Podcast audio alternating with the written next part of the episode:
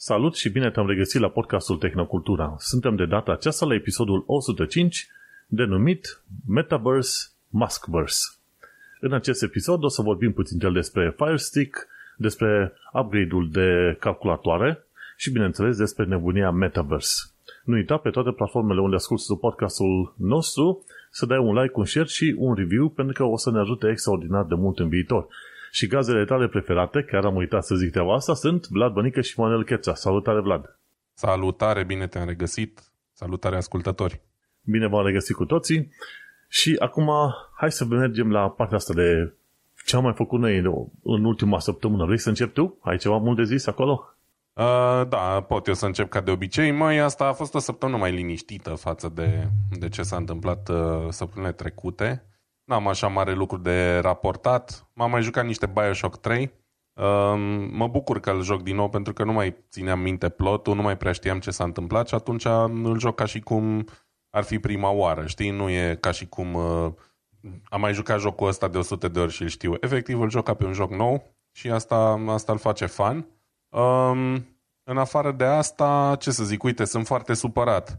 Um, review-ul lui Tecmon legat de Uh, Audiotehnica Soundburger. Sunt foarte supărat pe presa, pe pres, presa de tech în primul rând. Pentru că um, săptămâna trecută când am vorbit eu despre chestia asta și eram super entuziasmat, am citit în The Verge, în toată presa mare, Bloomberg, ce vrei tu, toți scriau, mamă, Soundburger de la Audiotehnica, iarna asta. Nu, nu scrie nimeni, bă, când, când se lansează? Toți ziceau iarna asta, decembrie, nu știu ce vrăjeli. Ei bine, iată că s-a lansat cumva prin surprindere sau ceva săptămâna trecută, probabil în aceea zi cu știrea sau la o zi după, și s-a vândut aproape instantaneu, pentru că au fost doar 7000 de bucăți pentru toată lumea. Și bineînțeles că n-am reușit să pun mâna pe unul, n-am reușit nici să aflu de el.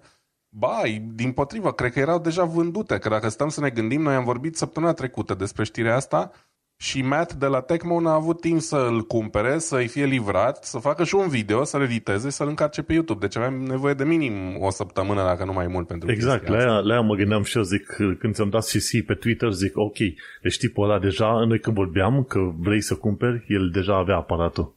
Da, și m-am, m-am supărat așa, că uite, vezi, te bazezi pe, pe presă să afli chestii nou, știi, noutăți sau să afli în avans despre o chestie de genul ăsta și nu s-a putut. Și efectiv de o săptămână de când am văzut clipul ăla, stau pe uh, site-ul, site-ul Audiotehnica din Germania și încerc să mai dau câte un refresh, doar, doar o apărea cumva printr-un miracol, dar bineînțeles că apare doar că nu e disponibil. Și mă super oftic că l-am ratat, pentru că cine știe, Matt zicea că a, dacă ăștia de la Audiotehnica au pus în funcțiune um, linia de producție pentru el, probabil că nu or să se limiteze la 7000 de bucăți și sper să aibă dreptate. Pe de altă parte, uh, Soundburger original a devenit un fel de, de cult, știi? Și până să iasă ăsta nou, unul bun, se vinea cu peste 400 de euro pe piața second hand, știi? Și atunci când a ieșit ăsta nou la 230 de euro, îți dai seama că a fost nebunie, a fost bătaie pe el. Și cred că l-am ratat. Cred că l-am ratat și nu cred că o să mai pun vreodată mâna pe vreunul și asta m-a, m-a supărat foarte tare, m-a supărat. Cam asta a fost săptămâna mea în mare. Hei, săptămâna mea a fost... A, bine, și mi-am luat un Fire Stick, dar o să vorbim după despre asta. Ajungem, da, exact, ajungem la Fire Stick.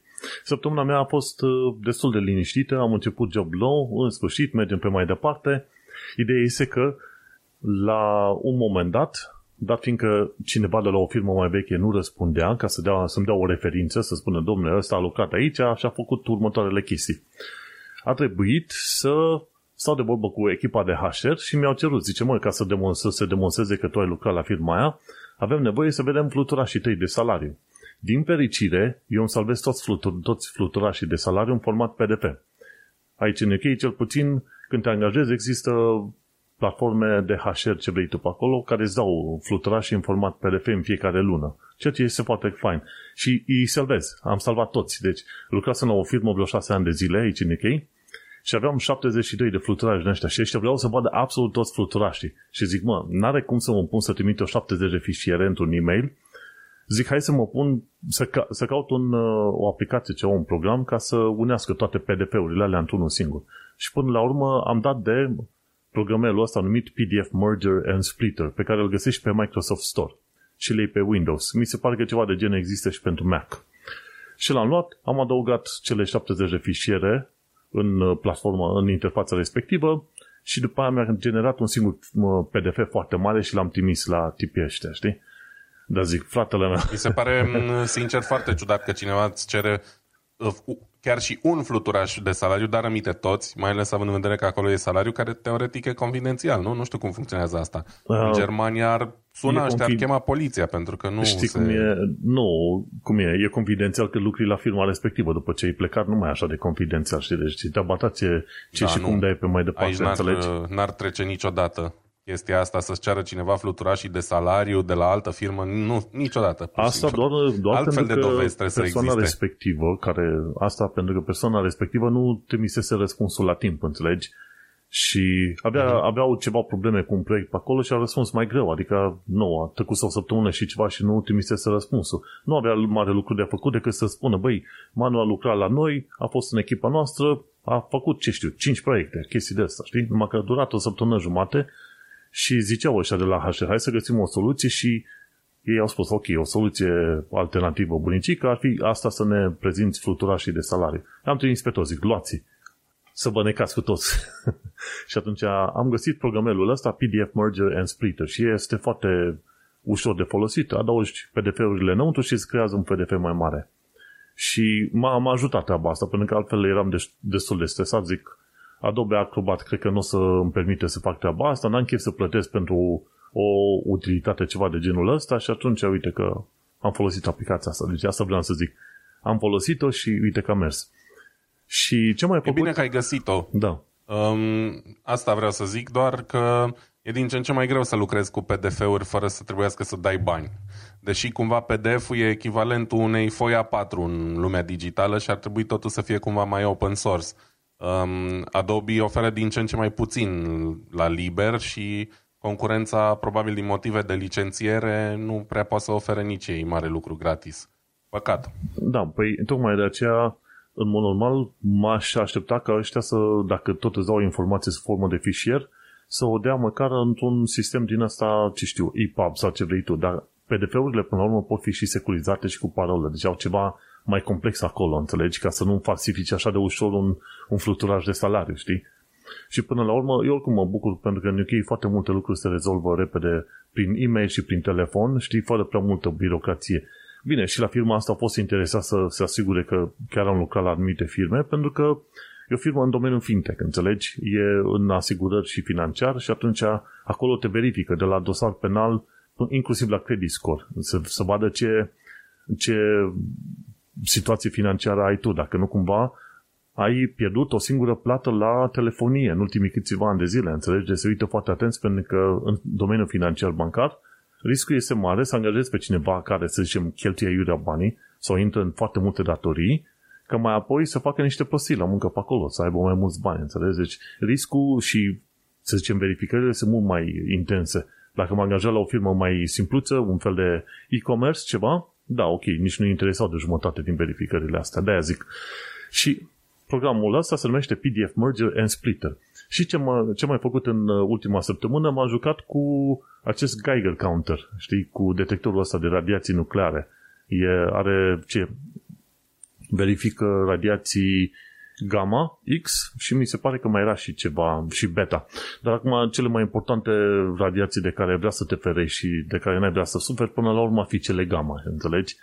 Dar uh, e un aparat micuț, ușor de folosit, are butonul ăsta din dreapta cu semnul de power și cu ăla intri în tot felul de setări și cu săgețile astea sus-jos reușești să te să selectezi ce te interesează, știi? Și cea mai uh, utilizată opțiune dintre toate e CPM, clicks per minute. Știi de câte ori face click, click, click? Și m-am mutat cu el prin toată casa. Zic, mă, hai să văd, poate găsesc ceva unde e radiație mai mare, știi? Și până la urmă, n-ai, până n-ajungi la peste 1000 de clicks per minute, nu, nu ești într-o situație, să zicem, de pericol, ca să zic așa. Și am pus ba pe o farfurie, ba pe o oală, ba prin cameră, ba în afara camerei, m-am tot plimbat așa și într-adevăr nu e probleme de radiație. Dar e interesant. Și am vrut să-mi iau o jucărie din asta de, de mult timp. A trebuit să vină război și să amenințe nebunul ăla de Putin cu bombe atomice ca să-mi iau și eu un aparat de asta. Dar vreau să le iau de mult timp, știi? Un loc mișto de, de testat chestia asta e dacă te duci la un târg de vechituri. um, pentru că există um, multe chestii la târguri de vechituri care sunt din perioada anilor 50 și mai devreme, care s-ar putea să conțină vopsele făcute pe vremea aia cu elemente radioactive. Da, de exemplu, de uraniu, în foarte, de alea, da. Da, în ceasurile foarte vechi, um, luma, sau cum îi zicem noi, modern, fosforul, adică partea aia care se încarcă cu, um, cu fotoni de la soare și să poți vedea limbile ceasului la întuneric, era făcută cu ceva compuși din ăștia radioactivi. Da, e, Doar era... așa știau pe vremea aia să A, facă. Știi că era un mini-documentar pe YouTube la un moment dat, se numea Radon Girls, fetele Radon, știi? Și uh-huh. era tot așa o fabrică din asta de ceasuri și foloseau substanțe radioactivă din radon, cu radonul, știi? Și acolo era problema. Exact. Și da, m-am uitat după lucruri vechi, dar nu e, că aici apartamentul nou nouț, noi lucrurile pe care le avem sunt relativ noi, n-au reușit să fac. Singurul lucru pe care va trebui să mai fac este să mă duc sus pe bloc la etajul 56, unde avem o, un fel de balcon, așa, un fel de curte cu acces afară și eventual să verific acolo, înțelegi? Dar l-am luat. Eu era o jucărie pe care am vrut să o iau de mai de mult timp, știi? Sper să nu trebuiască să folosesc în mod real vreodată. Și cam asta a fost săptămâna, cam asta a fost săptămâna mea, știi? Hai să mergem la subiectele noastre pe care le-am ales. Bun. Um, păi hai să încep eu atunci, dacă tot um, am dat mai devreme un teaser. Um, am mai povestit și cred că l-am, l-am ridicat în slăvi, poate chiar mai mult decât uh, trebuia, pe acest uh, Fire Stick, da, și anume um, dispozitivul de smartificat televizorul, ca să zic așa, al celor de la, de la Amazon. Um, aveam deja două Fire Stick-uri, practic la cele două televizoare pe care le aveam dinainte. Unul l-am dus în, înapoi în România și Fire Stick-ul dinpreună cu el. Acum am la televizorul ăsta nou, fine, LG, uh, OLED, nu știu ce nebunii, mamă, îmi place, imagine, imagine foarte bună, tot în regulă. Din păcate, la fel ca 90% dintre televizoarele de pe, pe piață, sistemul de operare e prost. Nu e cel mai prost, dar e slab. Dacă e să comparăm cu, nu știu, ce oferă uh, televizoarele cu Android TV, care e cumva foarte similar cu ce îți oferă un Fire Stick. Doar că Fire Stick are niște optimizări extra care îl fac să fie cu atât mai bun. Știi?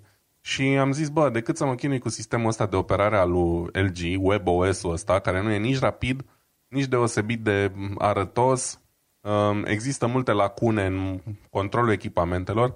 Cum să zic, când ai un televizor modern, de obicei mai ai lângă el, uite, eu am un soundbar, da? Dar pe lângă soundbar-ul ăla am și un receiver cu două boxe mari, pe care de obicei le folosesc când ascult muzică sau la filme, depinde de dispoziția pe care o am. Receiverul meu e unul vechi. L-am luat la mâna a doua, am dat puțin bani pe el și fiind mai vechi, deși are HDMI, nu are uh, funcția de audio return channel, nu are arcul ăla, știi? Și atunci, um, cumva nu prea pot să-l folosesc um, legat televizorul ăsta pe HDMI. Și sunetul, ca să-l transfer din televizor în receiver, o fac pe cablu optic. Da? Care e o tehnologie deja super veche, dar care funcționează foarte bine și care încă e disponibilă chiar și pe televizoarele cele mai noi. Problema cu cablu optic e că nu pot trimite semnale de control ale receiverului. Și asta înseamnă că nu pot să-l oprești și să-l pornesc deodată cu televizorul apăsând un singur buton. Știi? Um, meniul telefonului Eh, pardon, televizorului, oferă niște opțiuni de control al echipamentului. Pot să zic, bă, uite, am un receiver de non uh, și cu niște teste, în fine, poți programa telecomanda practic să trimită semnalul prin telecomanda cu infraroșu către receiver și să-l pornească și să-l oprească. Dar ce nu face televizorul ăsta și e super frustrant cumva, pentru că îmi place conceptul ăla de a folosi o singură telecomandă pentru tot, uh, nu pot, deci eu când apăs să pornesc televizorul, nu pornește și receiverul în același timp. Singura modalitate prin care pot porni receiverul cu telecomanda televizorului e să intru într-un meniu după ce am pornit televizorul, să caut receiverul și să-i dau turn on de acolo. Știi? Ceea ce e nevoios. Chiar distractiv. Da. E, poate părea așa că, bă, mare lucru. Bă, e mare lucru, da? Că în ziua de azi, când tehnologia modernă e atât de avansată, te aștept să poți face lucrurile mai simplu. Asta e una din variante. Cealaltă variantă ar fi fost să folosesc direct telecomanda receiverului. Iarăși nu prea îmi place. Oricum am un coș cu telecomenze acolo de toate mărimile și toate formele, dar când controlez uh, multimedia center-ul meu, să zic așa, îmi place să folosesc o singură telecomandă, știi? Și atunci partea foarte mișto la Fire Stick-ul ăsta este că are niște opțiuni mult mai avansate. Poți să-ți setezi la fel. Ce echipament ai? Am un receiver, am un televizor, am Fire Stick-ul, nu știu, poate ai și un soundbar, în fine. Și în momentul în care le-ai configurat corespunzător, te pui pe canapea, ai apăsat butonul de on și pornesc în același timp Fire Stick-ul, televizorul și receiverul. Receiverul se pune automat pe inputul potrivit pentru televizorul tău și așa mai departe, știi? Foarte mișto. O chestie care îți, cumva îți ușurează viața, eu fiind așa destul de împătimit al uh, filmelor, serialelor și așa mai departe, pierd multă, multă vreme acolo și îmi place să fie totul cât mai streamline. Păi vezi, tocmai de aceea tu acum... ești home media guru aici în podcastul ăsta. Da, exact. Și până acum n-am găsit niciun alt dispozitiv care să fie mai bun decât Fire Stick. Am avut un um, Chromecast cu Google TV, nu mi-a plăcut deloc. Nu mi-a plăcut fiindcă era foarte lent, având în vedere că la momentul la care l-am luat era super nou pe piață. Nu mi-a plăcut telecomanda. Um, de multe ori am avut probleme să încrape culmea YouTube, da? deci o aplicație Google. Um, Fire Stick-urile, nu știu, le folosesc cred că de aproape 3 ani. N-am avut niciun fel de probleme cu ele.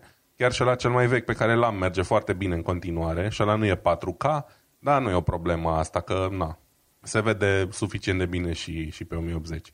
Și atunci, na, asta am făcut. Mi-am mai luat un Fire Stick, un fan declarat și recomand oricui are un televizor, chiar dacă e smart, dar poate e generație mai veche, poate sistemul de operare nu e grozav, nu se mișcă foarte bine, poate chiar nu-ți mai merg anumite aplicații, da? Gen, am acasă, bine, acum e lui maică mea, un televizor Samsung din prima generație sau a doua generație de TV-uri smart, e de prin 2012.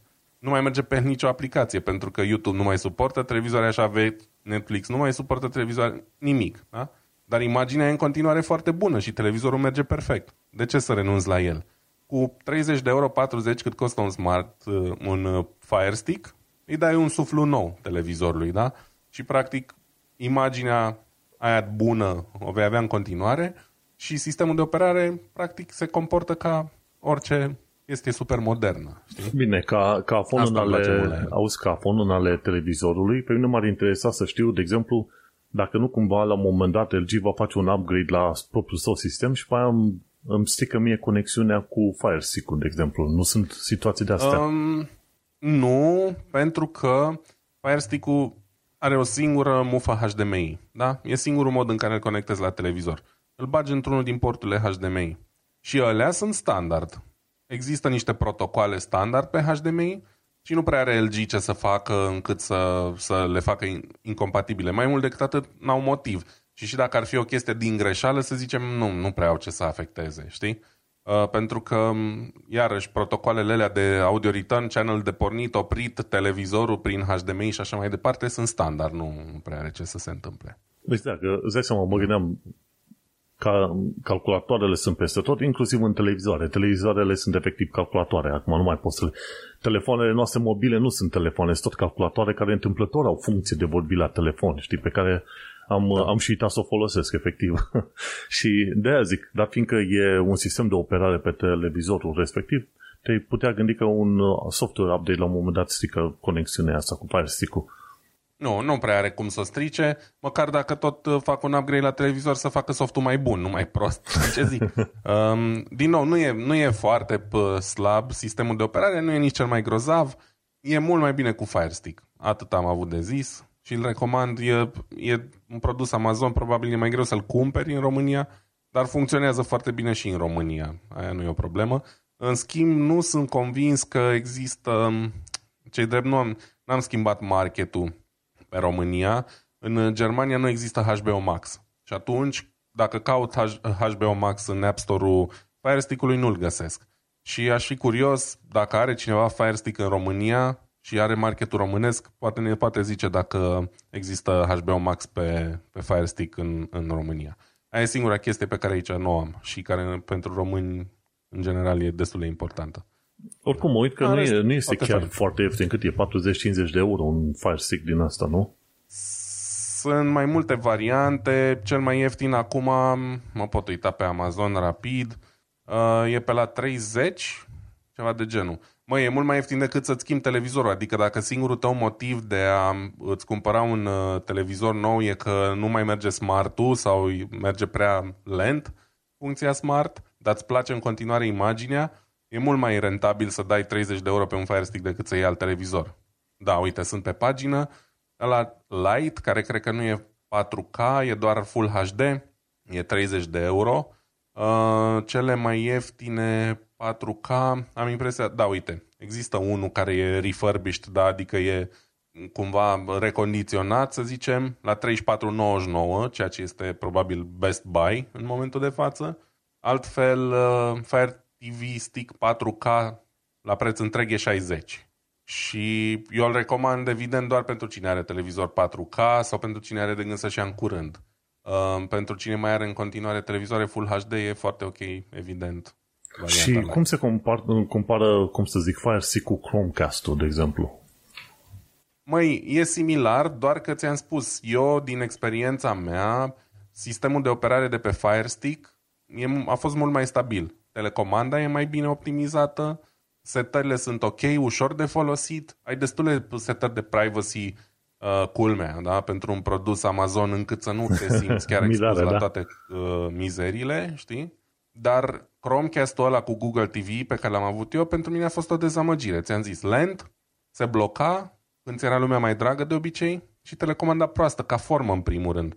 O formă semicirculară foarte lucioasă, aluneco- uh, nu lucioasă, alunecoasă și am scăpat recomanda aia, cred că de 100 de ori pe jos, din cauza formei incomode și butoanele de volum le avea cumva pe dreapta aici, deși ar fi avut suficient loc pe fața telecomenzii.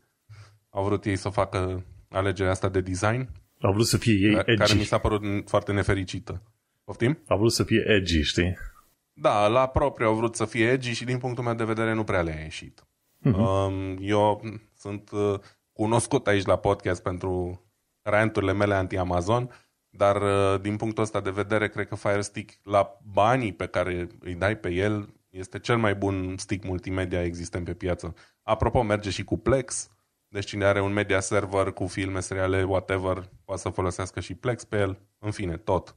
E foarte ok. Bravo, uite că tot discutai că spuneai că Fire Stick, uite, ne-am nimerit că am și o știre tot de la Amazon, dar nu ne-am vorbit, doar s-a întâmplat așa, știi?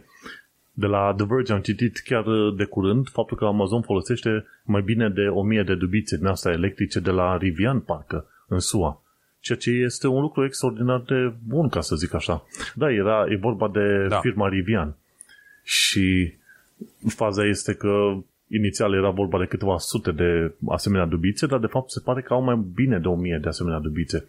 Și inițial vreau, vrea Amazon să aibă cât 100 de mii de asemenea dubițe electrice pe toată SUA până în 2000, cât 2024, ceva de genul ăsta, dar dat, dat fiind că sunt probleme acum cu microchipurile și alte probleme de logistică, au spus că vor avea 100 de mii de asemenea dubițe de transport, dar abia prin 2030.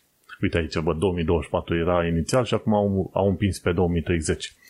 Și mă uit la dubițele astea, sunt foarte simpatice.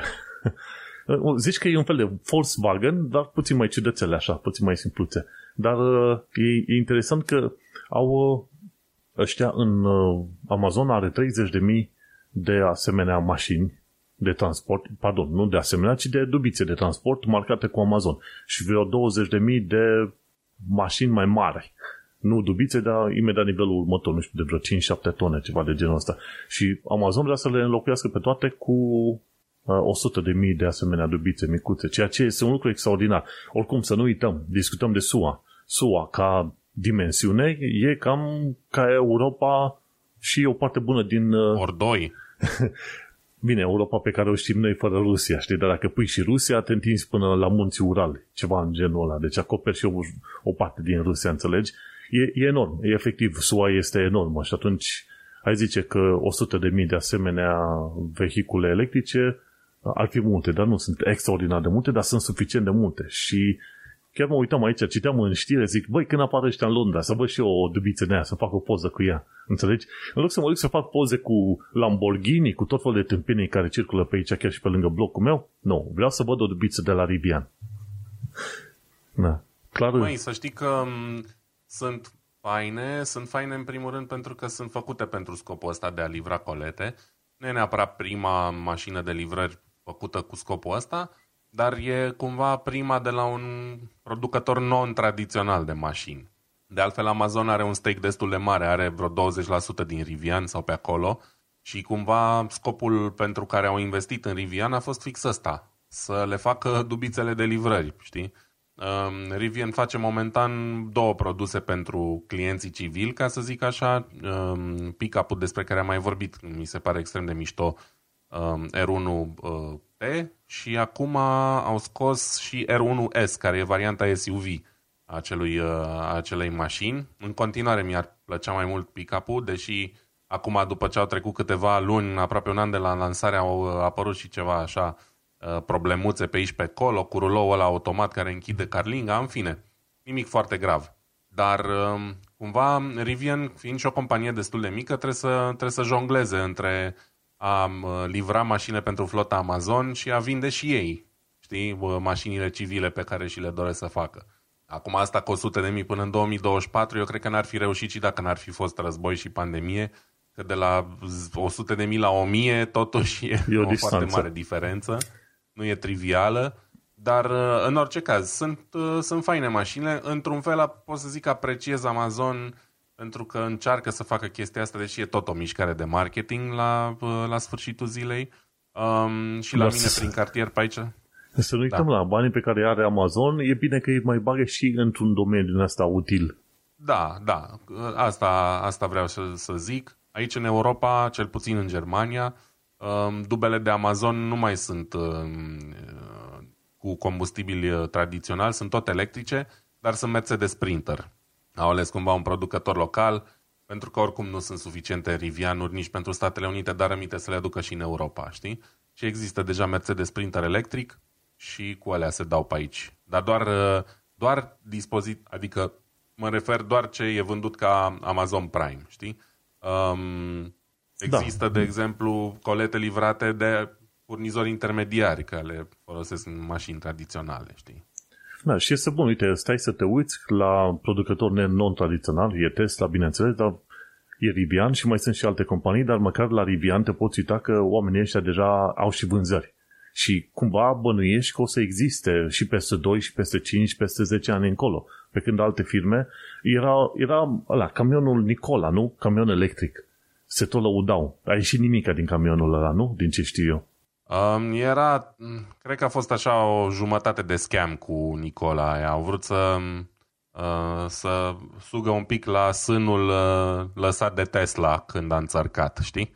Uh, de-aia numele de Nicola, după Tesla, etc. Cred că a fost așa o mică înșelătorie acolo, nu mai știu detalii, dar știu că au dat faliment în mod spectaculos. Da, și de aia, de aia zic, mă bucură când văd că sunt tot de firme noastre și până la urmă chiar au și un plan și se duc pe viitor așa chiar, chiar foarte bine. Și apropo, să nu uităm de chestiuni de modul în care și Amazon a ajuns să facă bani foarte mulți pe domeniul digital ei având un magazin foarte mare, foarte puternic, amazon.com.co.uk, ce vrei tu pe acolo, să seama, ei aveau nevoie de o infrastructură foarte bună, gen data center, cabluri, ce vrei tu pe acolo. Și ca să susțină acea infrastructură, ei și-au creat propriile, sale, propriile lor softuri și propria lor, să zicem, rețea și data center și ce vrei tu. La un moment dat au descoperit că pentru vânzătorii casnici obișnuiți, ei consumă doar 10-15% din toate resursele pe care le consumă ei din acele data center. Și au zis, ok, hai să creăm să, un serviciu, să îl dăm către firme, să scoatem bani de pe asta, pentru că infrastructura, infrastructura noastră e nefolosită în, în materie, în cantitate de vreo 70-80%. Și au zis, ok, așa au apărut Amazon Web Services. Știi, serviciile astea de cloud care sunt folosite acum de extraordinar de mulți oameni nu cred că, sunt, nu cred că există firmă care să nu fi folosit vreun serviciu de la Amazon Web Services. Și așa au început să se dezvolte și au făcut o tonă de bani pe chestia aia, că inițial partea de retail ce vânzau, vindeau ei pe site era o proporție mare din banii pe care îi fac și acum Amazon Web Services cred că e mult mai mult decât ce vând ei pe site-ul ăla pe acolo, știi? Și e fain că pe aceeași idee merge și chestia asta cu Rivianu. Rivianu face niște mașinuțe, poate o să facă foarte multe mașini pentru Amazon și o cu banii de acolo își permit să construiască alte mașini pentru populația obișnuită, știi? Mi se pare simpatică chestia asta. Dar aș vrea să aud o discuție ceva mai, uh, mai directă și mai clară legată de expirarea mașinilor. Ok? Ce faci cu mașinile? Cât timp le poți folosi? 10 ani de zile? După aceea ce faci? Schimbi bateria? Arunci mașina? Faci reciclare? N-am, avut, n-am văzut multe discuții de genul ăsta pe nicăieri. Toată lumea avea mașini electrice. Bun, dar ce faci când ajunge la final? Da, um, din punct de vedere al mașinilor ăstora utilitare, ele de regulă au o perioadă din aia de casare, da? adică oricum Amazon nu o să le folosească până o să le bage în pământ. Amazon o să le folosească, nu știu, să zic 200 sau 300 de mii de kilometri. De regulă cam așa e planul, știi? Um, după aia or să le caseze între ghilimele, care casatul ăla nu înseamnă neapărat că le distrug și le fac din nou, poate să însemne că le vând mai departe sau mai știu eu ce. Și probabil că o să ajungă în mâna unor privați care o să le mai folosească încă 5-10 ani și așa mai departe. Mașinile astea, teoretic, nu se strică niciodată, atâta timp cât nu ruginesc, da? Um, bateriile se pot schimba la o adică dacă, dacă au fost proiectate în așa fel încât să poată fi schimbate cu ușurință. Și în rest ce să zic, ele au o viață, ar trebui să aibă o durată de viață cel puțin la fel de lungă ca o mașină normală. Ce se întâmplă cu bateriile în momentul în care ele nu mai sunt suficient de eficiente, cine știe, om trăi și om vedea. Momentan asta e o chestie care în continuare se cam ascunde sub preș. Da, pentru că și acasă aici am vreo 10-15 baterii de alea micuțe dublu și tot mă uit unde să le duc. Sunt multe locuri în care să le duc, de la magazine, la, inclusiv la mine la muncă aici, au un loc unde poți să lași bateriile, dar tot uit, înțelegi? Și uiți baterii de casă, poate. Dar ce te faci cu baterii astea de mașini? Cred că o să apară o industrie total nouă. Dar vedem, sunt curios. Să... A apărut. Industria reciclării de baterii auto a apărut deja. Doar că ea momentan e foarte mică, poate și pentru că piața mașinilor electrice e încă foarte mică. Se așteaptă să crească, știi? Dar trebuie făcută și profitabilă, că evident nu o să vrea nimeni să facă reciclare de baterii auto dacă nu e profitabil. Și cea, cel mai probabil nu va fi profitabil fără ajutor din partea statelor, știi? Um, cum se întâmplă în general în reciclări. Businessul ăsta cu reciclatul Uh, din câte știu eu, poate mă înșel, dar um, în general se întâmplă datorită unor subvenții majore, deci nu prea e sustenabil de, de sine stătător reciclatul, știi? Dacă, și apropo, probabil va fi la fel și cu bateriile auto. Exact, păi și cu sustenabilitatea asta. E mișto că mergem către baterii electrice, dar uite-te, în China au început să, să taie frumușel munți întregi ca să facă rost de tot felul de materiale astea gen litiu, în multe alte locuri la fel zone întregi sunt distruse ca să se obțină materiale pentru baterii, înțelegi? Și atunci ce te faci? Distrugi foarte mult, ajungi în, într-o altă problemă, înțelegi? În fine, vom discuta când vom afla de chestiile astea, pentru că suntem interesați cât de cât de sustenabilitate, reciclare, chestii de genul ăsta. Dar uh, hai să mergem uh, mai departe la o știre de-a ta, care sunt curios. Tu ai început, tu ai venit cu știre de calculator pe astăzi. Uh, scuze, cred că eram pe, pe mut. Da, uh, vreau să zic că e o discuție um, destul de controversată chestia asta. Um, o discuție pe care o aud în jurul meu de cam de când mă știu, um, referitoare la upgrade path-ul ăsta, da? La, bă, e mai rentabil să-ți iei o consolă pentru că pe aia dai banii odată și după aia nu mai dai bani 5, 6, 7 ani de zile până apare următoarea generație sau e mai rentabil să îți iei un PC pentru că e mult mai puternic sau mai divers, știi? Și practic asta se întâmplă și în, asta e explicat și în articolul ăsta de la, de la um, How to How. Geek, și anume cum uh, este un mit chestia asta că ar fi mai scump PC-ul versus o consolă, știi? Pentru că PC-ul trebuie upgradat, vezi, doamne, mai des sau chestii de genul ăsta. Dar cine zice că trebuie? Foarte... Chiar sunt curios. Zi tu ce zici Zi tu ce zici și după o să discutăm, așa chiar sunt curios. Da. Uh, păi ce zice aici cumva are sens, știi? Um, normal, asta era discuția din totdeauna. Bă, consolele sunt făcute special pentru jocuri și atunci uh, tu ai dat uh, o sumă de, nu știu, 500 de euro, să zic, pe consolă și știi că în următorii șapte ani de zile până apare următoarea, consola aia o să-ți meargă perfect pentru că toate jocurile vor fi făcute să meargă pe consola aia. Ceea ce e foarte adevărat.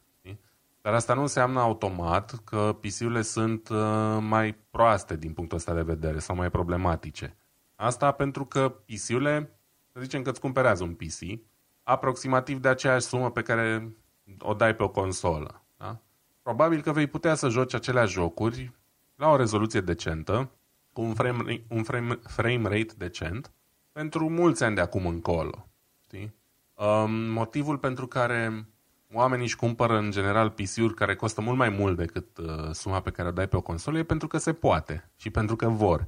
Nu pentru că îi obligă neapărat cineva. Da, exact. Pentru că poți să te joci foarte bine și există din ce în ce mai multe videouri și din ce în ce mai multe teste și cred că în ziua de azi e mai simplu ca oricând să te joci pe un PC mediu ca valoare cele mai noi jocuri cu detalii relativ ok. Um, da, mă, e, nebun, că... e, e nebunie mare. Uite, când am jucat la jocul ăsta cu vampirii ăștia, am și uitat Resident Evil Village, da?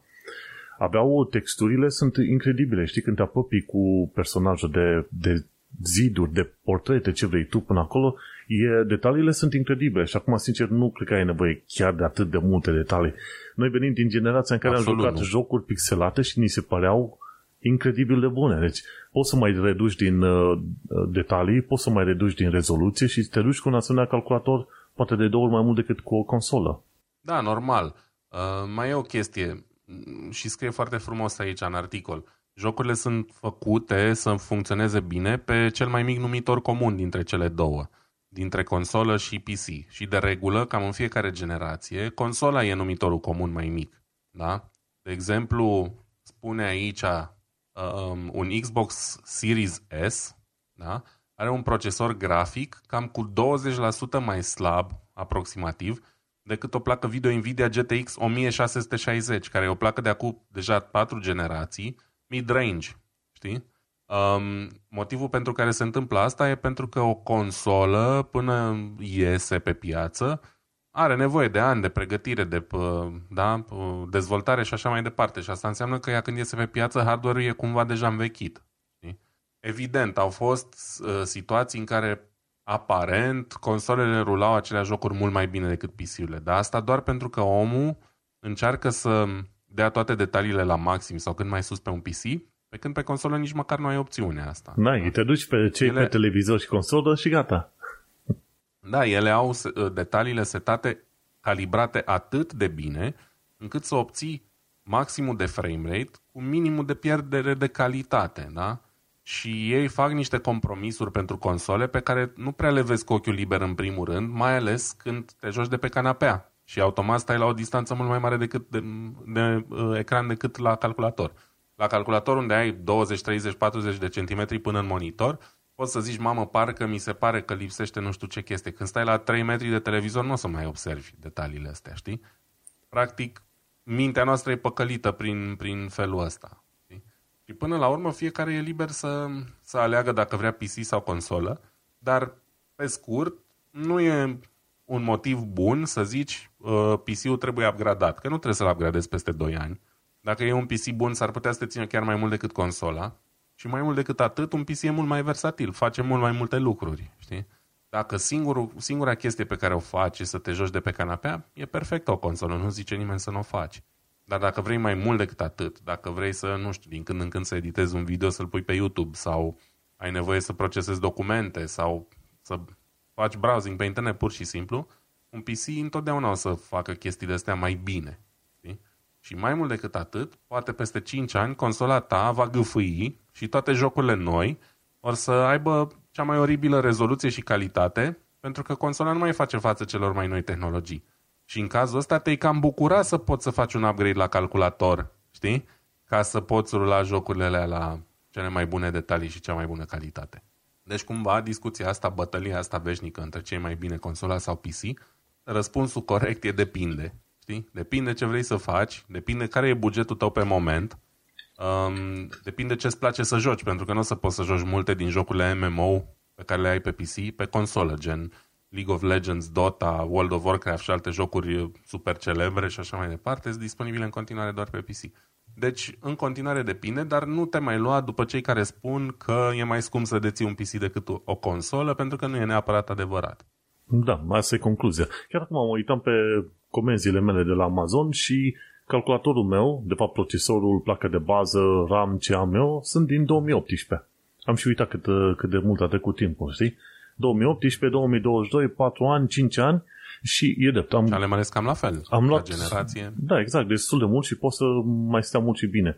Am luat uh, cei drept anul trecut placa asta video nouă și e un upgrade care a costat cât restul calculatorului, ca să zic așa, dar care o să mă ducă liniștit până pe 20, 2024 sau 2025, deși mă cam, mă cam bate gândul să iau ceva nou, dar n-are rost, înțelegi? Că efectiv nu are rost. Pentru că te Uite, poți duce... meu... Zi. Da, spune. În, Îmi prin... ideea, scuze. în principiu te poți duce cu un procesor, să zicem, Intel i7 cum l-am eu, mă pot duce liniștit 7 ani de zile. Asta era ideea. Ryzen da. meu 7 2700X a fost lansat în aprilie 2018. Da? Deci au trecut, ne apropiem de 7 ani, care e ciclul unei console. Și eu nu simt neapărat nevoia să schimb procesorul Mi-aș dori și poate o să fac în curând, dar nu pot zic că am nevoie să fac chestia asta. Fiindcă cuplat cu placa asta video 2070, care are și ea vreo 4 ani, sau cât Dumnezeu, n-am absolut nicio problemă să joc niciun, niciun joc modern. A, că o să... Uh, că dacă mi-au un procesor nou, nu o să mai joc uh, Spider-Man Remastered la 73 de frame-uri și o să joc la 79. Come on, asta e, astea sunt așa niște chestii nesemnificative până la urmă. Efectiv, sunt Dar eu mă joc la fel da. de... Da, eu mă joc cu la fel de ma- multă plăcere și pe PlayStation-ul meu 4 Slim, care are Dumnezeu știe câți ani, bine, eu l-am păstat tot de prin 2018, dar generația lui a început da, în 2013, ani. cred, nu? 5 ani, dacă zici să te gândești din 2018 până acum, da, da. da, dar nu, generația lui are mai, cred că se apropie mai degrabă de 10, că a ieșit până în 2013 consola. Și în continuare merg jocurile foarte bine. A, că nu sunt cele mai... Mă joc acum Red Dead Redemption 2 din nou, când mă plictisesc. Stau pe canapea, mai merg pe cal, mai pescuiesc, mai nu știu ce. Un joc care, iarăși, e extrem de uh, pretențios, dar care merge foarte bine pe consola aia super veche, știi? Și stând suficient de departe de televizor, nu pot zic că, wow, ce nasol se vede că nu e 4K sau... Nu, astea sunt niște prostii, sincer. Deci jocul se vede suficient de bine pentru oricine, iar ce e cel mai important e gameplay-ul, știi? Faptul că te ține acolo, că vrei să mai joci, să mai faci ceva, să mai auzi pe unul zicând o tâmpenie și așa mai departe. Da, e foarte interesant jocul ăla. Poate odată o să mă reîntorc să joc pentru că are foarte multe chance encounters. Te întâlnești cu oameni în mod aleatoriu în, într-o pădure undeva îndepărtată și pornește un șir din asta narrativ foarte interesant, așa, interesant, secundar de interesant. Dar da, concluzia e că într-adevăr poți să ai un calculator liniștit 5, 6, 7 ani de zile și cum ziceai, poți să faci un upgrade și e fain că poți să pui niște RAM dacă e, dar eu am 32 de giga de RAM. Eu nu, nu văd pe următorii 2-3 ani de zile să ai nevoie pentru gaming mai mult de așa ceva, efectiv. Eu am 16 și nu văd să am nevoie de mai mult. Exact, deocamdată încă nu este așa de mare nevoie, poate doar la următoarea serie de Call of Duty. Știi că Call of Duty ei au update-ul de 250 de giga și probabil ei vor mânca și mulți RAM. Call of Duty nu prea mai sunt fan, mie îmi, păreau, îmi plăceau Call of Duty-urile alea istorice, ăstea care se petrec în viitor nu mă atrag, sincer. Uh, pentru că eu sunt unul din naivii aia care cred că în viitor n-ar trebui să mai existe război și atunci nu văd nici sensul unor jocuri de genul ăsta. Știu că mă înșel, știu că-s naiv, whatever. Mie îmi plac ale istorice, astea din viitor nu mă interesează, deci facă borș. Mă, întâmplarea e că dacă cumva se termină conflictul ăsta cât de curând, la un an, doi distanță o să vezi un Call of Duty cu conflictul din Ucraina, dintre Ucraina și Rusia. Efectiv, pariu. O să fie pariu. Deci chestia asta o să fie pe generații. Filme, filme, muzică, jocuri video. O să vezi pe acolo, știi? Dar întorcându-ne la calculatoarele noastre, da, nu trebuie să cumperi în fiecare an într-adevăr e stresul ăla că de ce n-am și eu ce au și aia, dar nu ai nevoie, efectiv nu ai nevoie, trebuie să, trebuie să te gândești la quality of life, asta e toată ideea. Poți să joc jocurile astea noi, da, poți să fac modificări de setări ca să îmi permit să le joc în continuare, da, bun, te mai duci. Eu undeva mă gândesc că dacă tot vreau să fac un upgrade nou și sănătos, nu o să fie probabil mai devreme de 2025. Nici ăla, poate chiar mai târziu de atâta. Efectiv, nu, nu este nevoie. Și trebuie să fim realiști, înțelegi? Nu în fiecare an trebuie să-ți cumperi ceva. Bun, hai să mergem pe mai departe la BBC, la nebunia Metaverse. Și, la, și m-a, m-a distat și de am și vrut să pun aici cu Metaverse-ul ăsta. De ce? Pentru că este o parte despre care noi nu prea vorbim și dacă noi nu vorbim de Metaverse, de Roblox, de blockchain, de Web3 și toate prostia, asta nu înseamnă că chestiunile astea nu există, nu se întâmplă. Dar ce m-a, ce m-a disat foarte, mare la, foarte tare la știrea asta de la BBC este faptul că sunt firme, alea de fashion de obicei, care plătesc milioane ca să aibă un spațiu al lor virtual undeva. Înțelegi?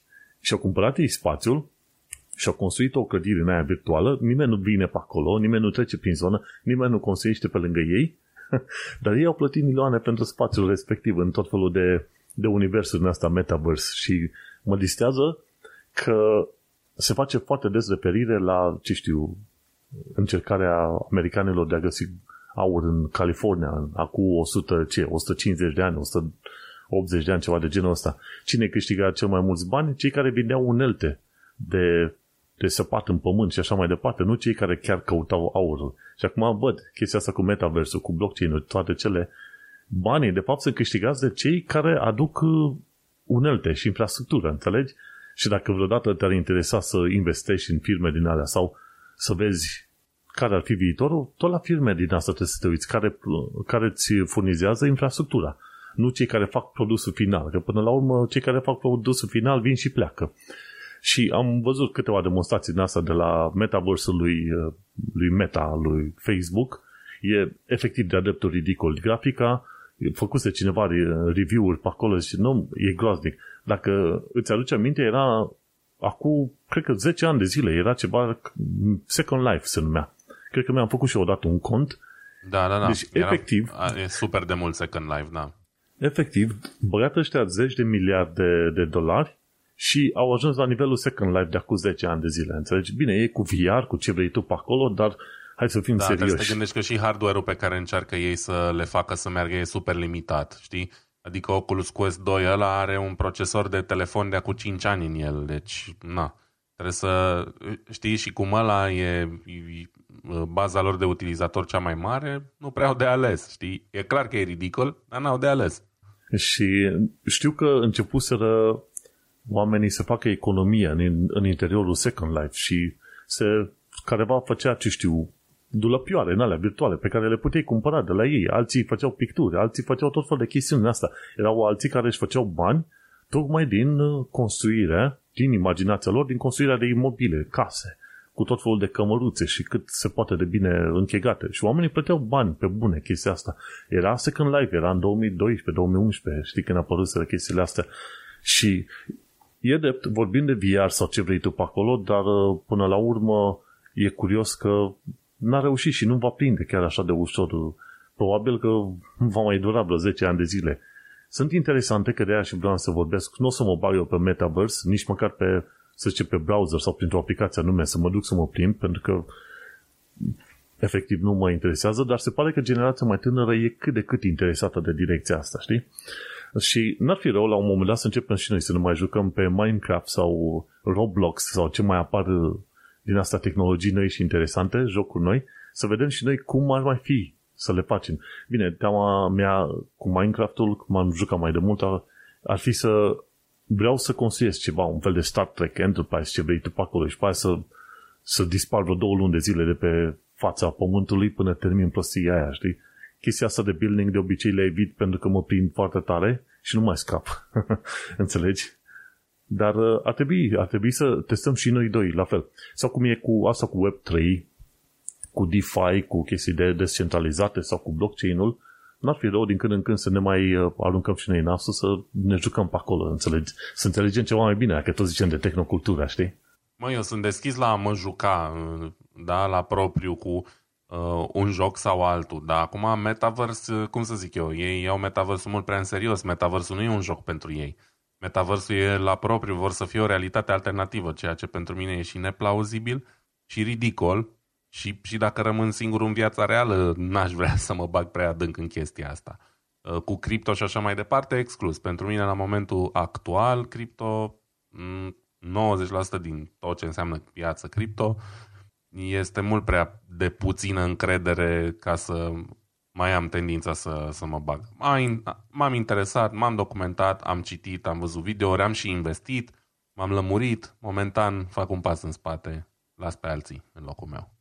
Da, păi îți dai seama, și Ecuadorul, care la un moment dat adoptaseră Bitcoin-ul ca monedă oficială, n-au ajuns prea departe cu treaba asta, pentru că au, au de creat o întreagă infrastructură, înțelegi, de, de plată. Și e o chestie interesantă, dar fiindcă Bitcoinul e atât de scump, a apărut o monedă nouă, cu ghilimele de rigoare, numită Satoshi. Și acel Satoshi ar fi cât uh, un bitcoin pe 100 de mii, ceva de genul ăsta, deci o, o chestie infimă comparativ cu un bitcoin, înțelegi? 10 la minus 5, ceva de genul ăsta, ca valoare.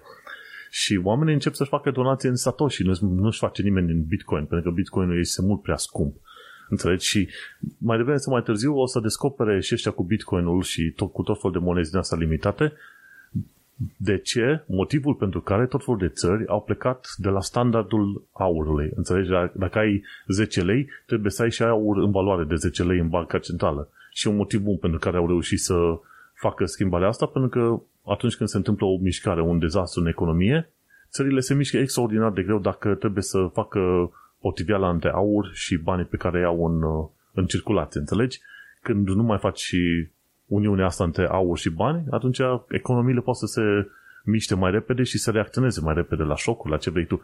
Dovadă Bitcoin. În Bitcoin sunt tot felul da, de chestii să se care... și mai, și, scuze, poate să ducă și în jos mai repede, nu doar în sus. Asta trebuie să ținem. Da, plătești cu volatilitate, asta este treaba. Dar adevărul este că acolo e și cu partea cu Bitcoinul.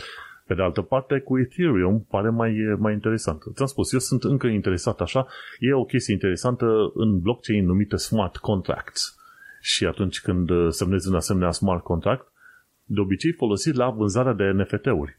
Ideea este că sunt două, două probleme mari cu acele smart contracts. Una la mână, acele smart contracts pot fi, pot fi modificate, uh, cum îi zice, sunt două mari chestii, una bună și una rea.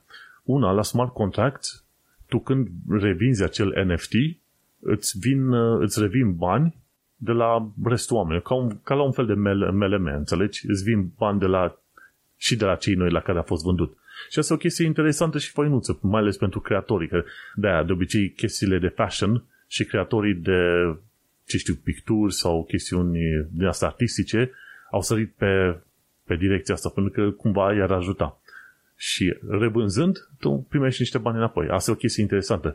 Chestia mai puțin plăcută este faptul că cine a creat acel smart contract sunt situații în care poți să modifici acel, condițiile acelui smart contract. Și tu revânzând la un moment dat NFT-ul, descoperi că ți se ia mai mulți bani sau plătești niște bani extra, ori până la urmă pierzi NFT-ul în funcție de condițiile din acel smart contract care a fost modificat după ce, ce, ce ce s-a făcut vânzarea, înțelegeți? Și sunt tot fel de chestiuni din asta ciudățele pe care ar vrea să le mai învăț ceva mai bine, înțelegi? Și într-adevăr e Wild Wild West în, în lumea asta. Dar, cum am zis, vreau să mai, uh, mai privesc așa cât de cât, mai pe aproape. Dar atât am vrut să zic, este o nebunie cu metaversul ăsta. Firmele de fashion plătesc enorm de mulți bani acum și, într-adevăr, dacă sunt români întreprinzători, de ce nu poate să intre pe metavers și să caute firme de fashion și să le vândă servicii, orice fel de servicii și gata. Bun. Hai să mergem la următoarea știre de la Dorin Lazar, To Mask or Not. Acum, treaba care este, nu este tocmai o știre, că la momentul în care vorbim noi despre uh, faptul că Elon Musk a cumpărat Twitter-ul și a călcat în picioare stânga și dreapta și opinia publică și oamenii și ce vrei tu, asta nu mai este o știre, știi?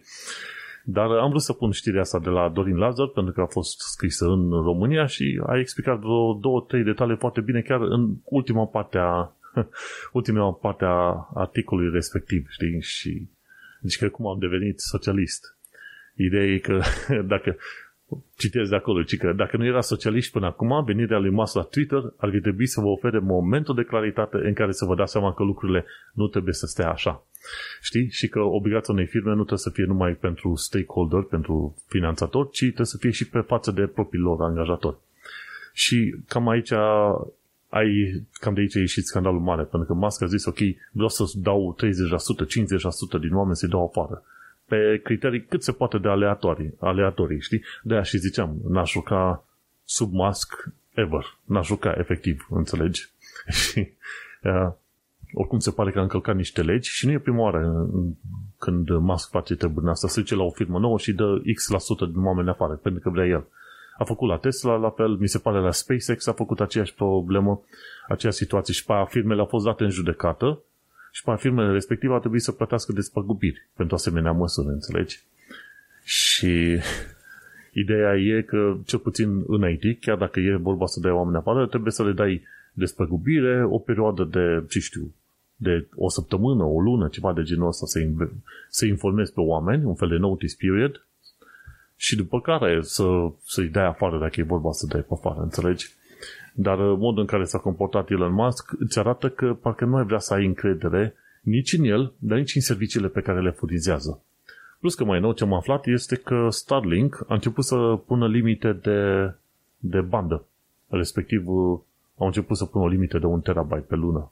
Cine și-a făcut contract cu Starlink-ul, cât de curând o să vadă că nu au voie să downloadeze prea mult sau ceva de genul ăsta. Și în principiu, dacă stai să te uiți, un terabyte pare a fi chiar ok, o limită destul de înaltă, dar depinde de ce faci, unde ești, la câte filme te uiți, ce, ce vrei tu, că dacă te uiți pe Netflix sau un film, s-ar putea să îți mănânce 4-5 giga de, de date, înțelegi, la, la un singur episod, la un singur, singur film, film artistic, înțelegi, și atunci e problematic. Dar, da, N-am participat foarte mult în chestia asta cu știrile cu Elon Musk, dar într-adevăr e, e urât e, și este și periculos pentru că în momentul de față, dacă înainte cei de la Twitter ascultau de vocea oamenilor când oamenii mai făceau un scandal că nu le convine, acum uh, mi se pare că Twitterul este mutat în, uh, să zicem, patrimoniu privat, cum ar veni, și Elon Musk face absolut tot ce vrea el. Dar, bineînțeles, uite, și Zuckerberg face tot ce vrea el cu Facebook slash Meta și a, au scăzut uh, valoarea firmei cu 70-80%, nu în ultimii 2 ani de zile. Deci e posibil ca să asistăm și la, la finalul zilelor și a Facebook-ului și a Twitter-ului. Și într-un fel ar fi un lucru bun, sincer. De ce? Pentru că ai nevoie de rețele noi și ai nevoie de rețele noi care totuși să facă chestiuni faine pentru oameni, înțelegi? Că sunt chestiile astea mai noi, gen Snapchat, ce mai sunt, TikTok și alte chestii. Astea sunt puternic orientate pe video, ce vrei tu, dar uh, credem că și lumea care stă pe acolo se va, se va îndepărta de, de sistemul ăsta. Like, uh, filmuleții asta la fiecare 5-7 secunde, că am atâta durează sau ce vrei tu pe acolo, mai devreme să mai târziu oamenii se vor sătura de ele, știi? Și uh, cred că o să vină din nou vremea unei rețele din alea sil text, cu o imagine și ce vrei tu, mai calmă, mai liniștită. Oricum, nu știu dacă te-ai uitat ultima oară pe Facebook, dar Facebook-ul este groaznic ca interfață și ca, ca nu știu, ca orice înseamnă uh, rețea socială și de utilizare. La utilizare mă gândesc, știi? Mie mi se pare... Să vorbesc și eu, nici nu știu în ce ordine să încep. Uh, o să răspund ție mai întâi la întrebare. Da, Facebook e nasol, dar Twitter e mai nasol, din punctul meu de vedere. Um, folosesc și eu Twitter, nu e mai nimeni pe Twitter în afară de noi doi dorini și încă câțiva nebuni. Uh, din România nu ai ce să vezi pe Twitter sau ce să faci. Doar uh, posturi de știri care își postează fiecare titlu la 5 secunde pe acolo. Nu știu, mi se pare aproape copleșitor să, să vezi doar asta. Dar nu, nu pot zic că am foarte multe chestii interesante de urmărit pe Twitter. Apoi Twitter face exact aceeași greșeală pe care o fac, adică greșeală, din punctul lor de vedere probabil că nu e o greșeală, din punctul meu de vedere e o greșeală, pe care o face și Facebook, și Instagram, și în general toate rețelele astea sociale, și anume să-ți livreze conținut într-o ordine complet aleatoare, care ține de niște algoritmi programați de ei în temir ce fel, și nu are nicio legătură cu timpul real. Da? Adică intri și vezi chestii postate cu două zile. De ce? Nu mă interesează. Pe urmă mai dai scroll 30 uh, de secunde și găsești o chestie postată acum o oră. Păi, bun, de ce n-am văzut-o pe asta sus, da? Nu știu, în continuare, nu știu și nu înțeleg și cred că nu o să înțeleg niciodată dacă chiar există oameni care apreciază modul ăsta de a primi știrile. Nu-l apreciez. apreciez. Pe Twitter i-am dat uh, ăla în ordine cronologică, știi, e, e da, dar o trebuie... setare nea, cu steluțe în dreapta sus acolo, știi? Și care nu e permanentă din câte știu eu, sau cel puțin la un moment dat nu era permanentă. La mine, um, la mine folos... e, de, e permanent cel puțin Acum de câteva luni de zile, fie. știi? Acum s-ar putea să fie, dar la un moment dat nu era permanentă chestia aia. Um, eu folosesc pe telefon Tweetbot, pe PC mai nou TweetDeck, pentru că Twitter e în aceeași măsură și rețeaua socială care are aplicații mai bune decât aplicația nativă pe care să le folosești. Da? Deci au dat seama că aplicația nativă e cumva un fel de chestie basic pentru utilizatorii care nu vor să-și bată prea mult capul dar dacă ești un utilizator serios Twitter, nu prea ai cum să folosești doar aplicația aia. Pentru că pe Tweetbot poți să-ți faci, mai ales că e și super ieftin, 5 euro pe an sau ceva de genul, poți să-ți faci liste, poți să-ți faci filtre, poți să-ți pui totul cronologic, frumos, etc. Iar TweetDeck, care e și gratis, culmea ține de Twitter și pe PC e mult mai ok de, de folosit. Cel puțin la modul în care o folosesc eu. Dar în continuare nu înțeleg Twitter și modul în care funcționează și nu-mi place Twitter. Da? Um, motivul pentru care am intrat pe Twitter e, din, e același motiv pentru care a intrat multă, vre, multă lume acum o vreme, să scape de proștii de pe Facebook, ca să o spunem pe aia dreaptă. Între timp, au început să apară și pe Twitter și s-a cam stricat uh, gașca, știi? Um, Facebook e în continuare, din punctul meu de vedere, net superior Twitter ca funcționalitate, ca ce poți face și așa mai departe. Din păcate, reputația s-a dus de râpă, oamenii de acolo nu sunt de cea mai bună calitate, faptul că oricine, adică oricine, da, să zicem oricine, poate să comenteze oricând, oriunde din spatele unei anonimități, care nu prea mai e normală în ziua de azi, um, o face foarte toxică și faptul că sunt mulți oameni o face foarte toxică, mai ales în România, știi? Pe Twitter încă e mai curățică. Dar da. Um, nu pot să zic că văd o foarte mare diferență între ele pentru mine, care am venit destul de târziu la Twitter. Um, folosesc Facebook în continuare din motive uh, de care am mai vorbit. E singurul loc unde găsești comunități locale, ca lumea, cât de cât organizate. Da? Eu dacă am nevoie să aflu de ceva de aici din zonă de la mine, mă privește pe mine ca român, doar de pe Facebook pot afla. Site-uri oficiale sunt ca și inexistente, bloguri sau alte site-uri din astea uh, particulare sunt ori mm, există câteva, dar ori nu mai sunt actualizate de ani de zile, ori sunt foarte proaste și inutile. Și atunci cumva Facebook rămâne o, o comunitate ok din punctul ăsta de vedere și din altele, da? Sunt și grupuri faine pe Facebook. Sunt. Um, nu... Ide- ideea care mă supără pe mine la Facebook cu grupurile astea e că atunci când ai nevoie să cauți o informație, nu o găsești ușor. Când a postat cineva cu da, 2 ani de zile, e. nu găsești deloc. Și este o funcționalitate care ar fi trebuit să existe încă din ziua 1. Pentru că ce s-a întâmplat? Când Facebook a implementat grupurile, a cam omorât forumurile. Ori forumurile erau cam publice, înțelegi? Și când aveai nevoie de ceva informații publice, ți era mai ușor să găsești informații înainte pe forumurile publice, înainte însemnând 7-8 ani, 10 ani în urmă, decât acum. Acum trebuie să fii în grupurile alea de Facebook. Categoric. Și... Categoric. Dar motivul pentru care se întâmplă asta e simplu și am comentat la un tweet de-a lui Dorin zilele trecute chestia asta. Ca să intri pe un forum, trebuia să știi că există un forum pe problema pe care o cauți tu, era doar pe o anumită problemă și trebuia să fii foarte hotărât să intri pe, pe forumul ăla. Pe când Facebook are toată lumea și astăzi poți să te uiți pe grupul de Volkswagen Golf, mâine poți să te uiți pe grupul de mămici, poi mâine poți să te uiți pe grupul de locatari și așa mai departe. Ai totul la un loc, ceea ce e foarte, foarte ok. Chiar e ok. Să ai totul în același loc, cu aceeași interfață, pe o mie de subiecte diferite, nu e nicio problemă. Dar după cum ai zis și tu, din dezinteres față de a face uh, funcționalitatea asta de grupuri mult mai bună, a, a, a fost neglijată modul de căutare și așa mai departe. Sortarea este alandala și în grupuri de cele mai multe ori. Când într-un grup de genul ăsta, la fel ca într-un forum, lucrurile trebuie să funcționeze strict cronologic, știi? Ceea ce nu prea se întâmplă. Și asta le face foarte, foarte neplăcut și greu de folosit. Altfel, Facebook ca complexitate și ca ce oferă e mult, mult peste Twitter și ar fi putut fi ceva mișto. Din păcate, banul dictează și toate companiile astea, în momentul în care vor să devină profitabile, trebuie să facă foarte, foarte multe compromisuri. Și aici o să mai uh, vorbesc și eu două minute despre uh, articolul lui Dorin, uh, pentru că fix despre asta e. Um, capitalismul spune că trebuie să faci bani cu orice preț. Da? Socialismul spune că trebuie să faci bani, dar trebuie să ai grijă și de mediul prin care faci, mijlocul prin care faci banii, aia recte angajații. Um, Musk a încercat să se fofileze cumva de la a cumpăra Twitter când și-a dat seama că e pe pierdere sau că nu are cum să fie profitabil și pentru că n-a putut să iasă fără procese și scandal din, din circul ăsta, l-a cumpărat și acum taie la sânge ca să încerce disperat să-și recupereze banii sau să piardă cât mai puțin bani, știi? Pentru că Musk e eminamente un capitalist. El nu dă doi bani pe oameni. Îmi pare rău, o spun foarte limpede din tot ce am citit despre el e, reiese că el nu dă doi bani pe oameni, el dă bani doar pe bani și nimic mai mult. Și era clar că la asta se va ajunge. Eu sunt, cum să zic, am încercat zilele astea să pregătesc câteva știri pentru podcastul ăsta și mi-a fost aproape imposibil.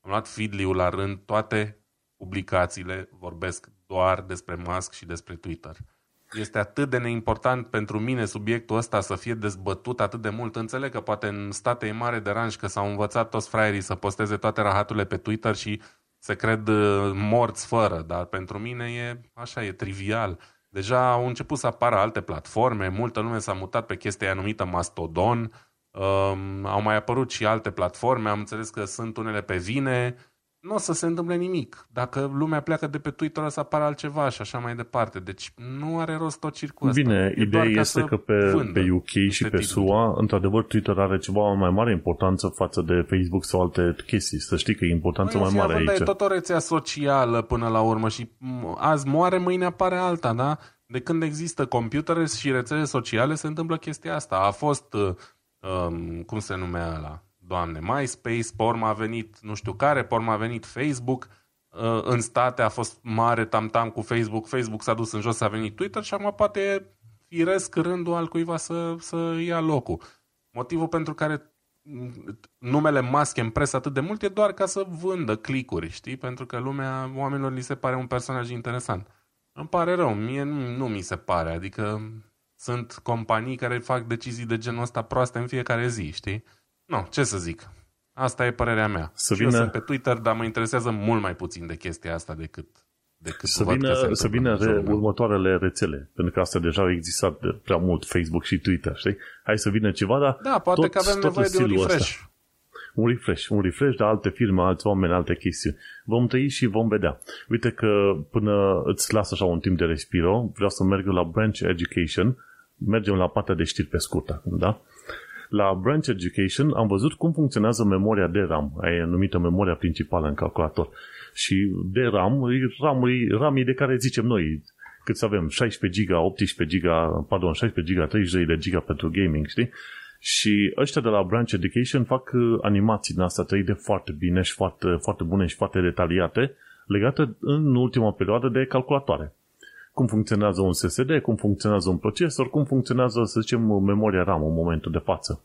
Și acolo explică inclusiv tot felul de numere din alea, cu latențe, ce vrei tu pe acolo, care sunt mai mult sau mai puțin irelevante, știi?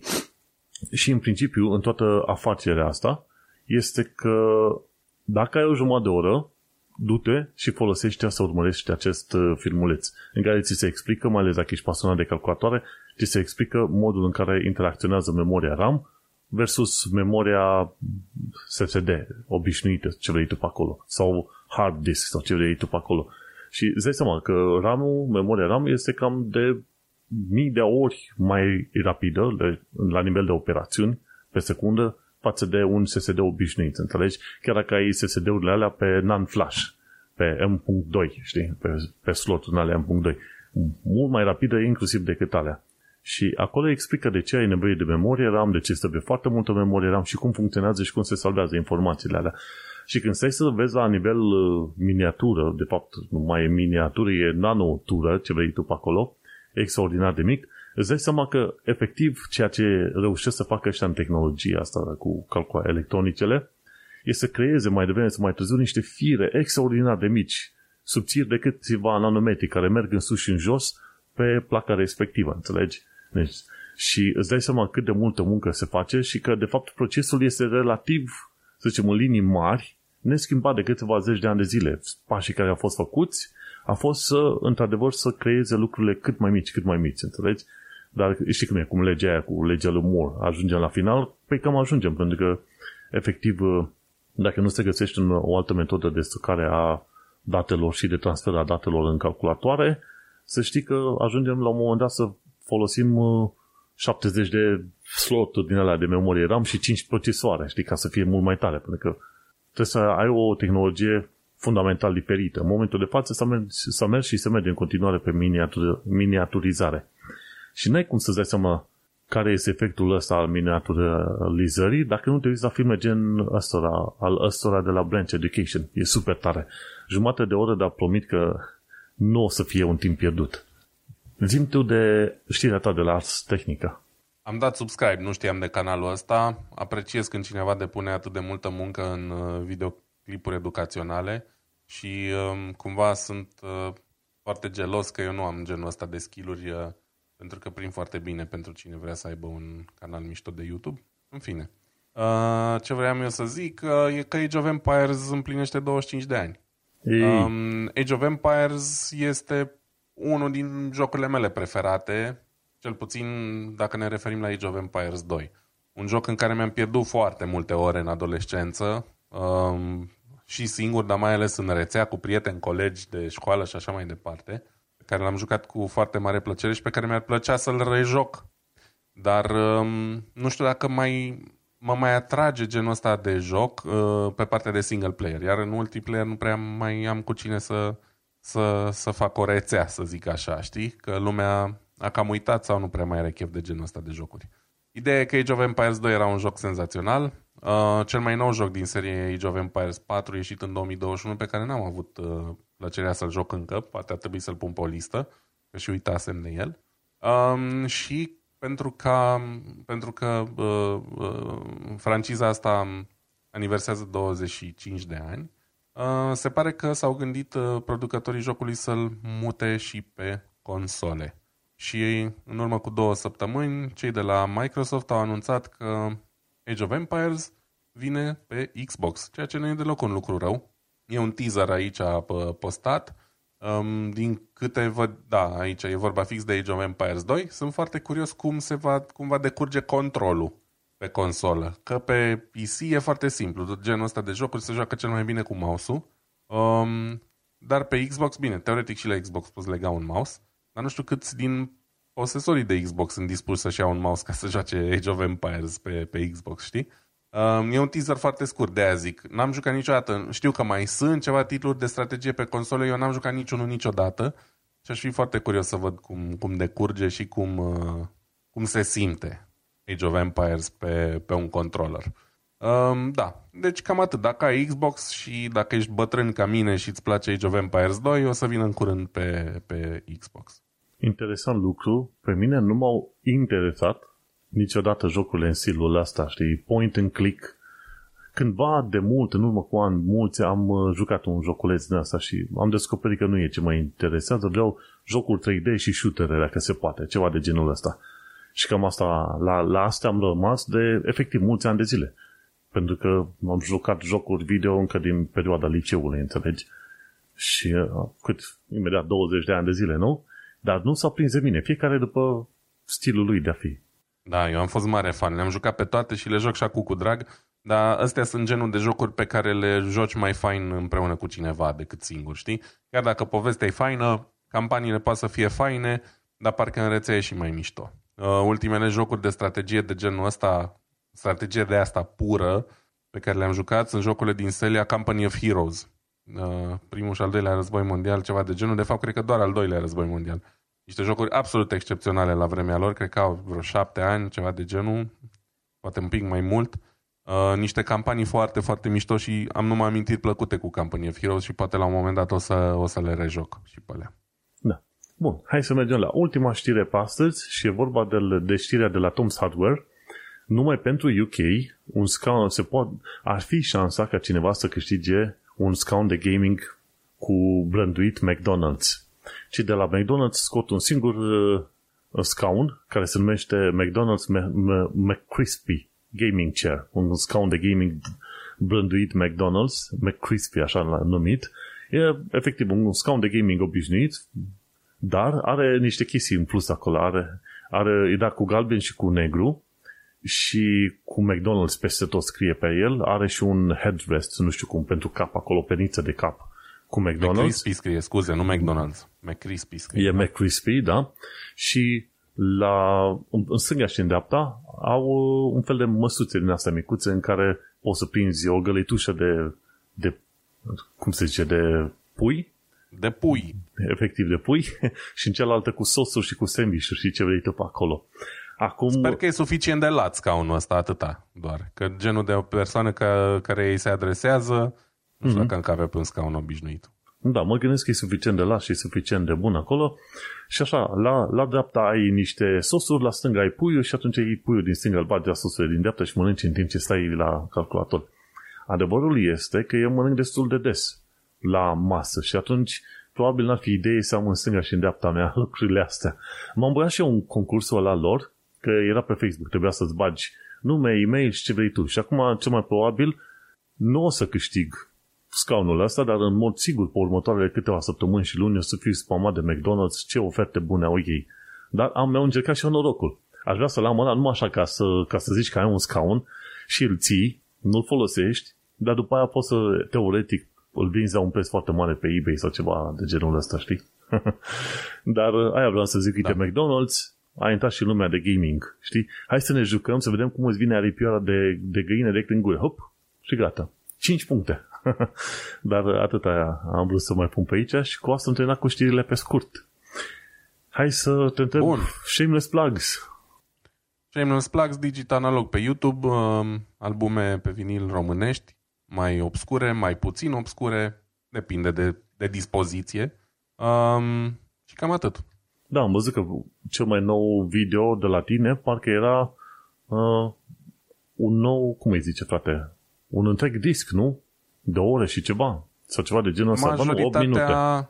8 minute, scuze. Da, nu, cel mai nou e, e o piesă, e scurtă. E un EP, practic, sunt două piese, față versă, niște muzică electronică. Um, caut și o chestii cât mai, uh, cât mai obscure și când găsesc uh, ceva interesant le iau uh, să le am la colecție și le postez. Multe chestii de care nu știam nici eu, pentru că cumva asta e farme cu colecționatului, să, pentru mine cel puțin. Nu e să ai ce are toată lumea, ci să ai niște chestii mai, mai deosebite, mai rare și așa mai departe. Și am ales să merg pe, pe filmul ăsta cu albume românești, din care avem destul de puține uh, pe vinil, uh, cel puțin după 89. Uh, da, cele mai noi uh, apariții, după cum am zis, sunt niște piese electronice destul de interesante, un vinil roșu transparent cu o etichetă interesantă, cu neaceașcă pe el acolo. Uh, fain, mie îmi place, îmi, fac, îmi face plăcere. Păi cine știe de viniluri să se emite mesaj pe, pe Reddit, nu? Reddit slash Tehnocultura și acolo să zică, băi, am aflat de niște viniluri, dacă te interesa. Mai obscure, așa. Da, absolut, accept sugestii, dacă știe cineva de discuri din astea mai obscure, uh, sau are prin colecție și vrea să scape de ele, le primesc cu drag.